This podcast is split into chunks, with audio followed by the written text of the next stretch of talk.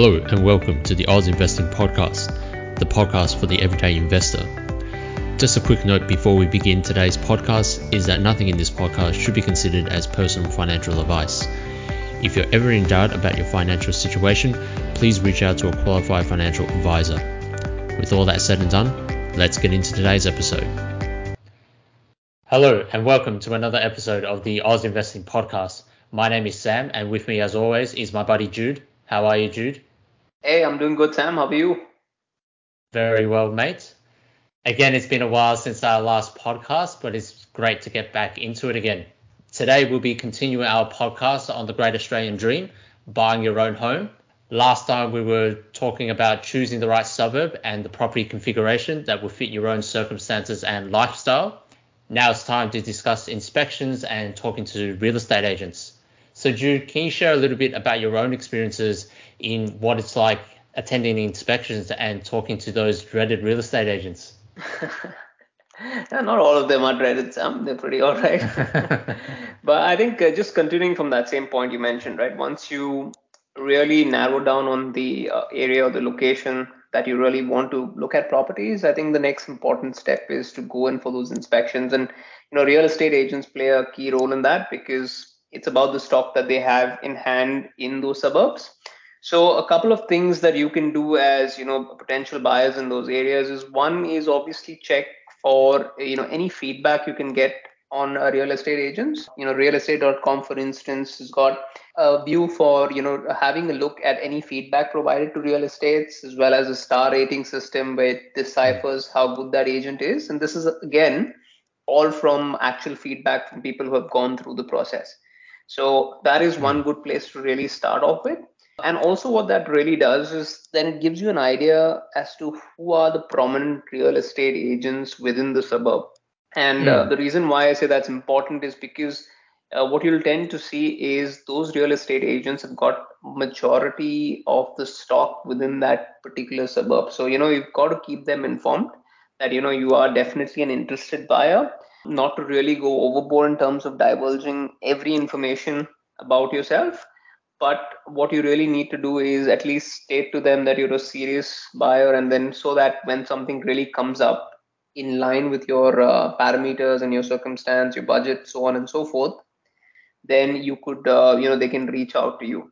But once they have you in the system then that's the that's the way they keep you posted on new stock which comes into the market if you think it's taking too long you can always reach out to them and ask them hey you know why is it taking so long? Are there any potential um, you know adjacent suburbs which really can work as well? So real estate agents and knowing them will will go a long way in terms of helping you to get your property in that particular location.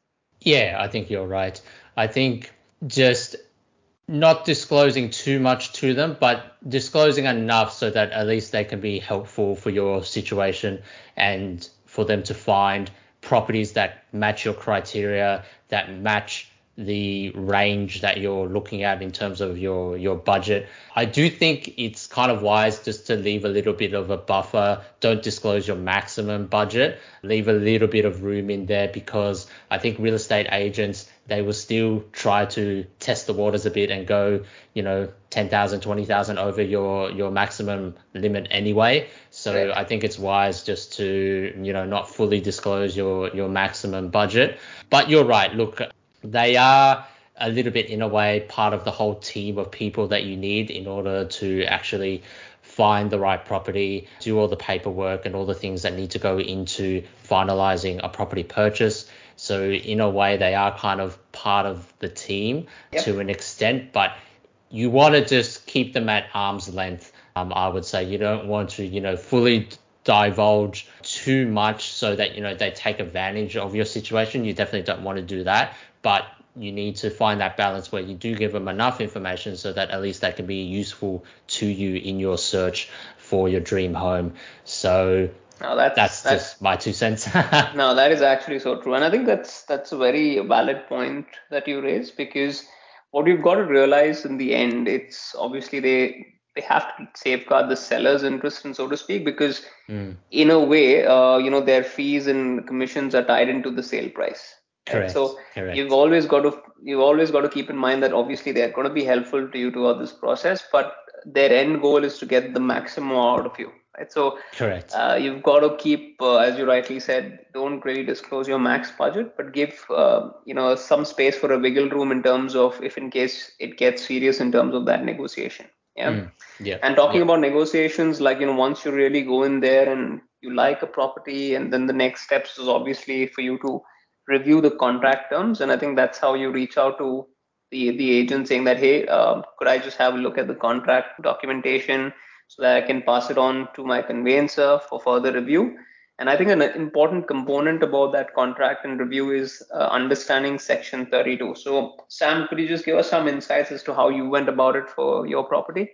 Sure. No worries. So i guess when you attend the property inspection, a lot of the time the real estate agent will actually ask you, okay, would you like a copy of the Section 32? Or you might actually ask the agent yourself if you're quite keen on the property, I'd like to review the Section 32. So the Section 32 is this a fancy term for the contract of sale of the house or the property.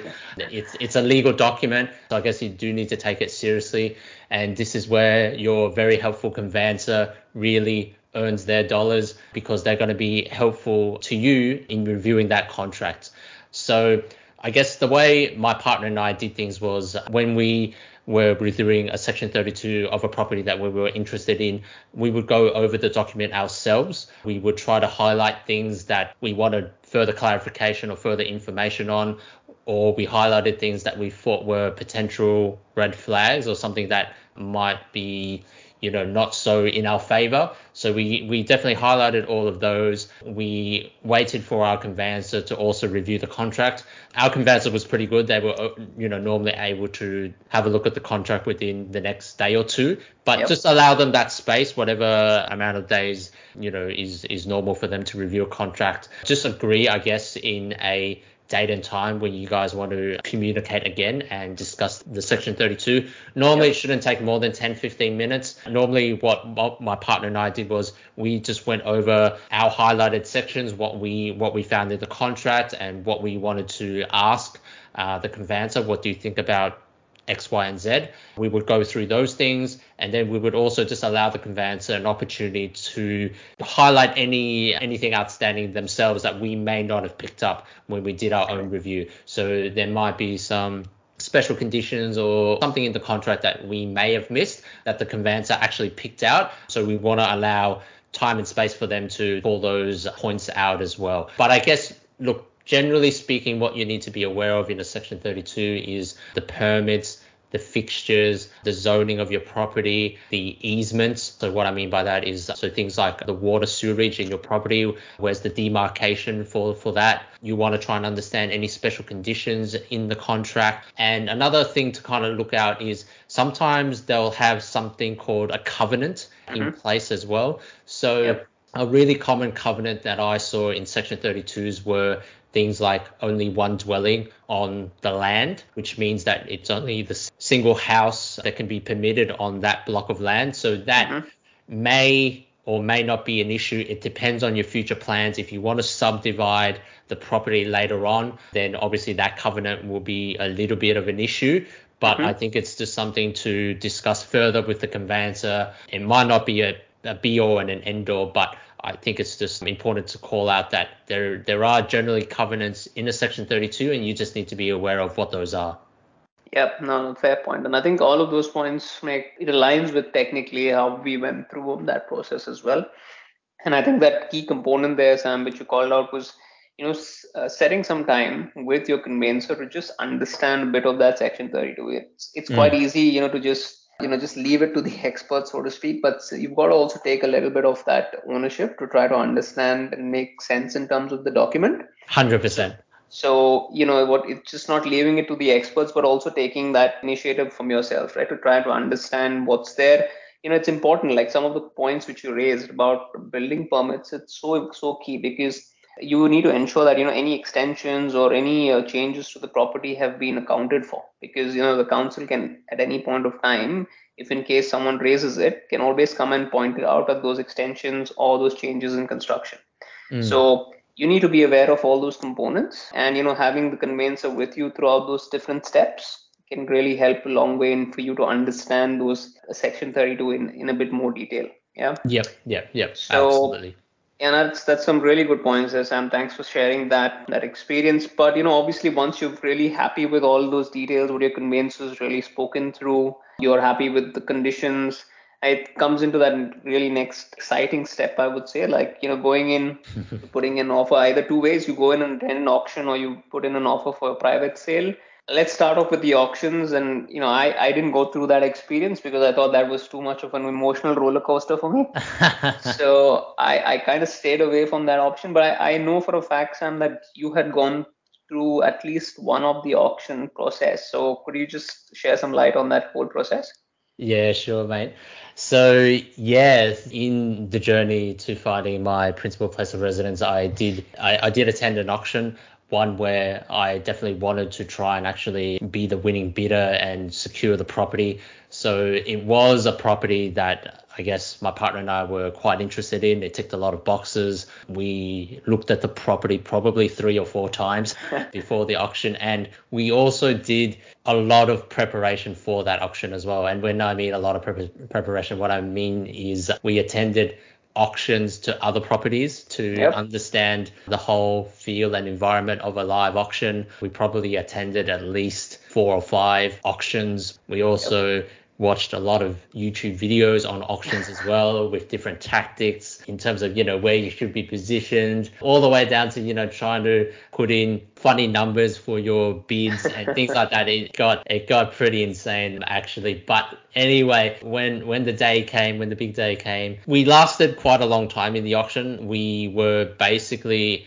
one of the final two people that were left in the auction and it did get quite emotional. Both my partner and i were you know quite keen to secure the property and you know we told ourselves okay we're not going to go over a certain limit all right? This is our hard stop. We Yep. we talked about it you know repeatedly three or four days prior to the auction. Yet you know on the day our emotions actually got to us and we exceeded that limit. So that just you know shows that anyone can be vulnerable when these things happen when your emotions kind of take over. So we went above our hard stop and mm-hmm. even then we unfortunately weren't able to secure the property. So at that point in time you know we pulled out. We didn't submit any more bids. The other party put in a bid that was a little bit higher than ours and we ended up losing the auction. So look it it definitely felt really bad afterwards. That I, I'm not gonna lie about that, but I think you know, having looked back at that experience, I think we were actually grateful that it didn't end up going our way because it was actually quite quite a quite a lot over our limit actually, and you know. We're recording this now in March 2023, and with the current situation, there's you know a, a, uh, uh, no stop in terms of interest rates, in terms of how high they're going to go up now. So Yeah. I think all in all, we're actually quite glad that it didn't end up being ours, and it was Yeah. you know kind of like a blessing in disguise. But Yeah. it was it was a good experience, I guess, in learning about you know what what's an auction like and really partaking in an auction. And I guess you know people listening now can kind of just share can kind of hopefully learn from my experience. So look, what I would say is if you can avoid auctions, avoid auctions is, is the bottom line. If there's a property you're keen on and it is actually going to be placed on auction, you Yep. can still try and negotiate with the agent to see if the seller will be willing to accept an offer under private sale conditions Yep. that's that's definitely the way I would go about it because there are a lot of things that are unfavorable to to a buyer under auction conditions. So the Yep. first one is there's no cooling off period. Uh, Yep. So if you are the winning bidder for an Mhm. auction, you are obligated by law to sign that co- sign that contract there and then. Got it. and So it's like an unconditional kind of a thing. Correct, hundred percent. It's unconditional. You have to basically then go through the with that purchase of the property. It's not going to be subject to finance. It's not going to be subject to a building and pest. You you have to take the property. So that's one of the big things I guess people need to understand with auctions. Yep. With a private sale, you have a lot more flexibility as a buyer. So you do have a cooling off period with a private sale. You've got a three day cooling off period Yep. And you can also make your offer subject to building and pest and also Yep. subject to finance. So you Yep. can make it subject to both of those conditions or just one of those conditions. It's up to you. So I do think definitely from a buyer's point of view, the private sale route is definitely the more favorable route. No, no, spot on, spot on. I'm, I'm still hats off to you for going through that auction process because I found the private sale process as well pretty daunting. So yeah, I can definitely imagine how the the auction process would have been been one notch higher to be in yeah. terms of the emotional uh, aspects with the process. But you're absolutely right. You know, in, with the private sale, uh, and I, just in my case as well, that uh, we had plugged in a couple of subject to conditions Mm. We, we like this property. We, we put in the offer. It was accepted, but we put two clauses into it as is, as you called out, which is you know subject to building and pest and the finance. And I can't really emphasize the importance of really having uh, emphasize enough of having this building and pest done for any of the properties because you've got to look at it from two aspects. One is obviously this is something which you're going to reside in uh, from an investment perspective as well in the future you want to just make sure that you've bought a right property with good bones, but also from a health and safety perspective as well. That's you're going to be staying in the property. So you've got to just ensure that there's everything in place within the property structurally as well. And you've got to understand the the report which comes out from that building and pest because you know it's all good and uh, well and said in terms of the inspector giving you a go ahead but then you know they also take the time if in case you decide to have a conversation with them to understand which are the areas within the property that you may need some work on and i think that's key to understand what's there in the report so that you know you can ensure those things are rectified as well yeah so that yeah. was something which we done from our from our side where we had pl- plugged in those two conditions. And you know i think once we had given the go ahead for both sorry the, the building and pest then after i think in our case i think after a two weeks period that the offer becomes unconditional. And mm. that's how it went in further and you know obviously uh, towards the settlement uh, period. But i think I, i'm assuming sam your your route was predominantly the same way right? Like you know put it a subject and uh, subject to clause condition within the contract yeah, that's right. So uh, for the property, I did end up buying with my partner. We did make the offer subject to finance and subject to building and pest.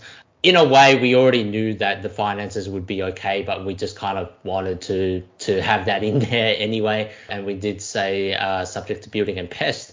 Something that I want to just mention is that I my partner and I actually pulled out of a sale of a property mm-hmm. because mm-hmm. the building and pest wasn't up to scratch. So mm-hmm. I can't remember the exact details of what was structurally wrong with the property now, but we actually did end up taking back our holding deposit and not going through with the purchase of the property because the building and pest was was not up to scratch. So again, just emphasizing that you know both Jude and I believe that it's a very valuable step in the process. So definitely, you know, we recommend to people to to definitely do it. You know, through our experiences, it's it's something that uh, we found very worthwhile. So I just want to mention that we did actually pull out of one because of building and pest, but for the one we ended up buying the building and pest was all good. When we when we initially signed the contract, we had to put down a holding deposit.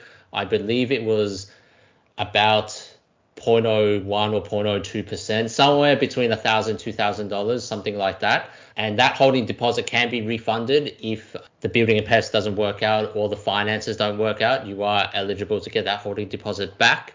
Yep. But once I guess once once the finances come through and once the building and, and pest has has been um, validated and there's nothing wrong with the property, then you are basically obligated to go through the purchase of the sale of the property then at which point it becomes unconditional. So normally at that point you have to put down your 20% deposit. It goes to the uh, trust account for the real estate agent and then you know upon settlement those those funds get released for the settlement of the property. So the only thing i want to just mention with the private sale is of course you don't know for sure when the when the real estate agent says hey look we've got another buyer that's yep. putting in another $10000 are you willing to match that or go further? Yeah you know you do you're in the dark a little bit right? You don't know from that real estate agent if, if, exactly if that if that buyer quote unquote exists or not, right? So I guess yep.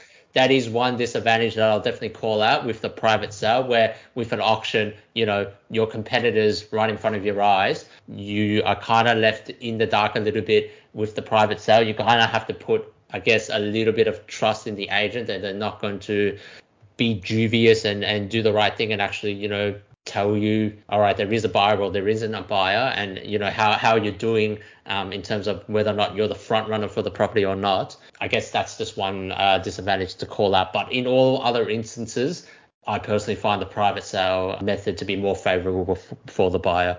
Yeah, no, absolutely. And I think that's a fair point you raised because I think when I mentioned about those emotional roller coasters that you go through, even in the private sale, mm. that was definitely something which I experienced as well. Um, mm. Because you really don't know your competition. You, you obviously right. got to take you've got to take whatever comes in through the real estate agent as you know the the truth, so to speak. So you've got to give them that benefit of the doubt there. But it is a pretty tedious process because at least I have not just one, but I, I experienced it within a couple of properties, which you know uh, we were going back and forth as to you know whether I wanted to match it, so on and so forth. So mm-hmm. uh, that's a good call out there, Sam, because that is a key component as well, which is you know something you get to see within the auction, all the competition out there versus something which is hidden when it comes to you know the private sale process. Mm-hmm. That's that's definitely a good call out and i think the next most important step once you know you go through all your subject to clauses and your auctions and your private sales. And i think the next component is in this entire process is the settlement period that you define within the contract as well. And i think there are a couple of options that you obviously have right from 30 to 120 days. I've seen instances where the, you know certain sellers want to keep a longer period of time as well because you know the the sale of their existing property is going to be funding their new property. So in hmm. that case, they want to have a longer settlement period. Whereas sometimes the notion is if you have a shorter settlement period, you know, you stand with an advantage because the seller wants to get uh, done with the process within the shortest period of time, get the cash at hand, and then move on to the next phase. Mm. So I've seen both the ends of spectrum when it comes to you know 30 as well as the 120. One important call out, and I think we mentioned that in the earlier parts as well, is in order for a quicker transaction to take place, you've got to have your pre-approvals in place, right? In mm, order to ensure yeah. those 30 days settlements, because without that and without really, you know, coordinating and with all the people concerned, that 30 days could be a bit time uh, constrained in a way. So you've got to ensure that that's all there in place because there are a couple of things associated with it. If you know you don't have your coordination done with all the different parties involved, one is obviously penalties and interest if you if there's failure to settle on a particular date as well. So mm. you've got to make sure that you know you adhere to the settlement dates and you can ensure that all your funds get you know sorted out within that period of time. Mm-hmm. And I think Sam, in your case as well, that regular conversation with your conveyancer and broker was a key step in this process, wasn't it? Yeah, yeah, absolutely. You definitely need to keep in regular contact with your conveyancer and broker once the contract of sale is all finalized. Maybe just to add a little bit to the 30, 60, 90, 120 day settlement periods. Personally speaking, if you if you're a buyer, you probably want a longer settlement period just so that you know you've got everything in place. You know that you've got your your funds from the bank uh, sorted out. You've also got your own deposits sorted out. You know where the money is going to flow from which account to which account when the settlement actually takes place. If you can negotiate a longer settlement period, it's normally what would be the best course of action for for a buyer. For a seller, yeah, you're right. Normally it's the opposite way. You know, they want to get their cash as quick as possible. So probably they would try to advocate for either a 30 or a 60 day settlement. Probably 60 or 90 is the most common. 120 starting to get a little bit long. I initially said 120 when I put in my my first offer, but they knocked it back and saying, oh, it's just too long, and uh, we we agreed on a 90 day settlement.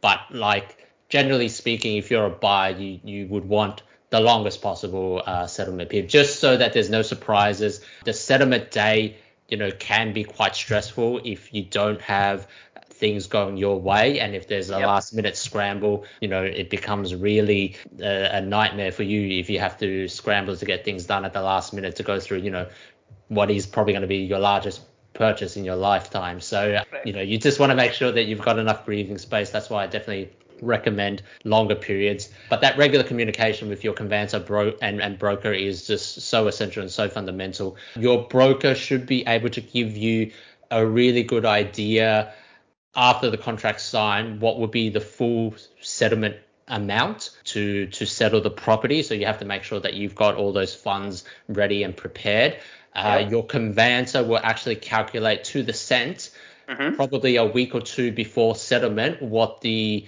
exact figure needs to be because what will happen is the council rates, the water rates, those kind of things, they need to be prorated in that settlement calculation. So they'll need to just add all those figures up also just adding, you know, what your holding deposit was, what your 20% deposit was, and then, you know, do all those sums to work out, okay, on settlement, what do you need in order to to settle the property? So your conveyancer will will calculate all that for you, but your broker will, will be able to give you a really good idea quite early in the process.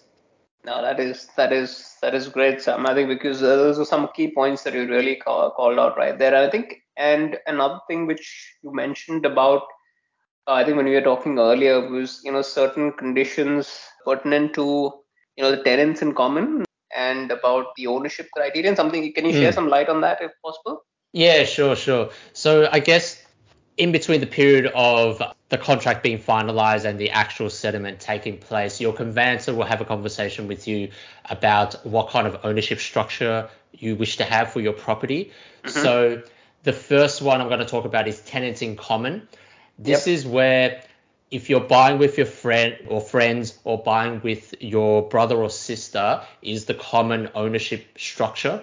And what tenants in common mean is that say one party unfortunately passes away, the rights of ownership of that property are not automatically transferred uh, to the other parties. It goes through the whole um, estate transfer process. When someone passes away, uh, they need to kind of go through the whole uh, the will and uh, what's written in the estate of that person in order to work out what's going to happen to that property.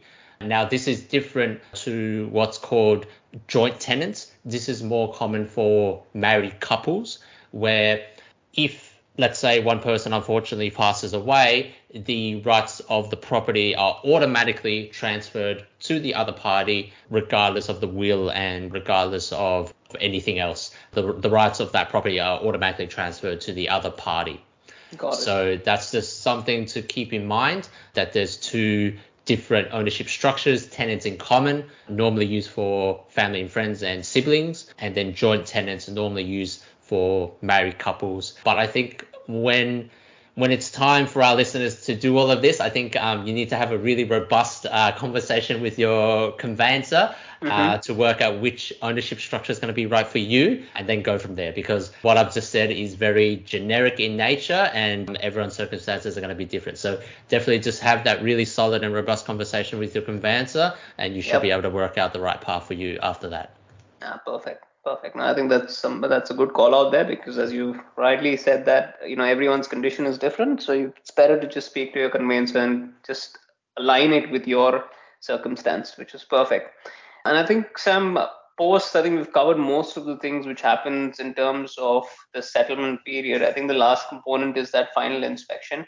Mm-hmm. where you've got to make sure as a buyer that you know all your appliances are working, the keys have been passed on from the garage, the shed, so on and so forth and you know more importantly if there were some subject to conditions as part of the contract right uh, also as part of the offer that they have been fulfilled like you know if they, you found mm-hmm. any doors which were not in good condition whether they have to be replaced the fence may have not been proper whether you know you needed to get that attended to whether that has been looked at when it comes to the final inspection it's good to always go in there and uh, make sure that everything has been executed correctly like in our case, mm-hmm. in uh, example, I remember that uh, you know there there wasn't really too much wrong with the property in a way because uh, I think we'd gone through that building and pest inspection and we'd ch- checked the appliances, uh, so we didn't really have anything in the conditions aspect from the appliances perspective. But Sam, did you have something related to the appliance or anything related to your property where you put in a special condition uh, uh subject I, to final inspection? I did actually. So yeah. it's it's good that you've mentioned that. So what my partner and I did was just put in a clause saying that the tiles on the roof needed mm-hmm. just to be uh, fixed up mm-hmm. before we we moved in and settled to the property. Yep. So that was just something that came out in the building and pest that you know there was just a couple of cracked tiles on the roof and yep. we just wanted those to be fixed up prior to my partner and I moving in just so that you know if there was a freak uh, storm or something there there wasn't the risk of water leaking and things like that happening yep. to the property so we just added that in there was evidence provided that the roofing tiles did get fixed up prior to our final inspection, which was really good. So we got a copy of the receipt, the things that were done to the roof. So that was fulfilled. So that was nice. But I guess, yeah, for people out there, if you do put in those conditions, just make sure that, you know, they've been fulfilled. And as Jude said, make sure you've got all the keys for everything because, you know, there are generally quite a lot of keys for a house with with not only garages and sheds but also maybe windows and other little locks around the house you know a fly screen door whatever it might be just make sure you have all of those another thing that was really important i guess for my partner and myself was just the painting colors Yep. So we got an idea from the owners when we int- did our final inspection what Mm-hmm. the painting colors were for the wall, for the ceiling, for different parts of the property. You know, we we wrote all those down. The owners, the the ex owners, I should say, also showed us, you know, spare pans of, of of paint where those were located and all those things. So it was good to just kind of sort all that out in that final inspection. No, that is good. That is good. And I think coming back, as I said, each one's criterion is different before, you know, moving in to the Mm. property once the settlement's done.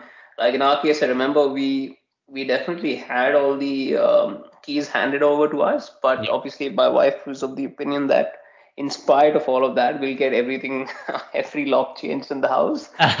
so we did.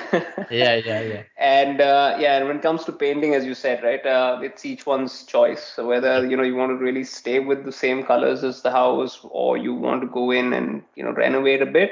Mm. I think that's that's an important point, which I think from personal experience makes sense. That we had an we had an idea as to when the settlement date is. So if in case you're thinking of any renovations to take place and you know post the handover of the keys by the real estate agent it's essential to start off your project planning a bit in advance because it's sometimes difficult to get contractors to come in and do you know the the different uh, tasks that you want them to few of things which could really come to mind is obviously you know uh, movers and packers ensure that you've got the date all uh, settled down with them if you want to do any of the painting work any of changing of floors and you know um, so your carpets, your floorboarding, so on and so forth. So you've got to make sure that you treat that as a project, so to speak, right up till you really you feel comfortable to move in. So, and again, from personal experience, we had uh, given ourselves a two weeks window post settlement date that we get all the contractors in and get everything done. Mm. And that's what we had to do, like you know, con- uh, coordinate with the uh, the painters, with the floorboarding and carpet uh, service providers, and get everything sorted out. And another thing which I think is crucial is obviously to connect the utilities. Uh, Yes. because important elements like electricity, gas, uh, internet, for instance, right, uh, is something which is going to be you want it to be up and running as soon as you get in. So a lot of research comes into hand when you're you know trying to narrow down about your uh, service providers when it comes to electricity and gas, and obviously the internet. And uh, I think the same applied for you as well, Sam. I think you definitely went through a lot of research for those providers. didn't you? Yeah, yeah, for sure. And I think now that we are experiencing, you know, pretty dramatic um, prices for both electricity and gas, it's really prudent and wise to do your own research. Definitely use government websites for comparisons. Don't use something that you've just found on Google because more than likely it's actually paid advertising and it's not actually a true comparison the results are going to be skewered towards you know whoever's paid the highest um, marketing fee really for those kind of comparisons. So use something that's going to be non-biased and in most cases that's going to be government websites and that's going to give you a much better non-biased comparison. And that way you can get the cheapest price for your particular area and then save you money in the long run.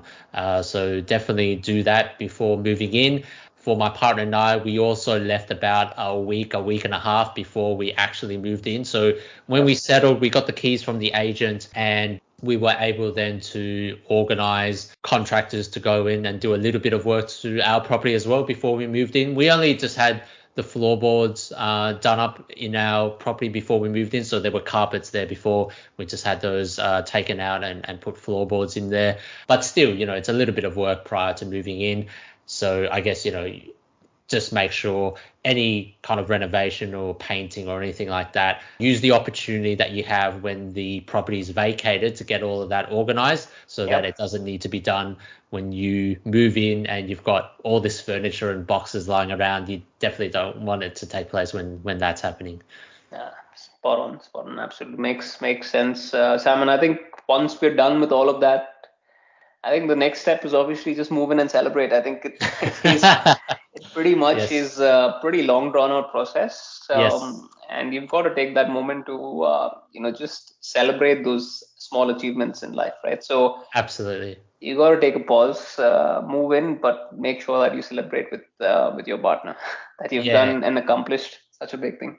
Yeah, absolutely. Spot on there. Have to celebrate a milestone such as buying your own property.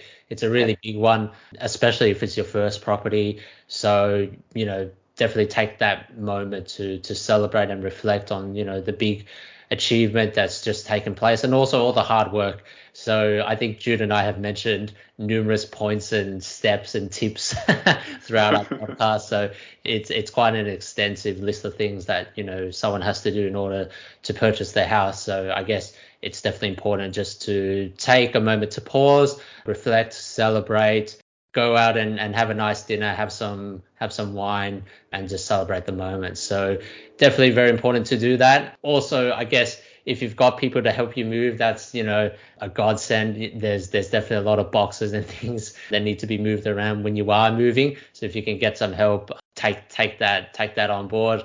I think my partner and I were really fortunate to have parents-in-law to kind of you know come in and help us with all that settling in. Uh, once we had our property, it probably took us a, a good two three months to be honest since we you know moved in and were completely settled it probably took us a couple of months before you know we were able to fully appreciate the property and enjoy you know what we had just done.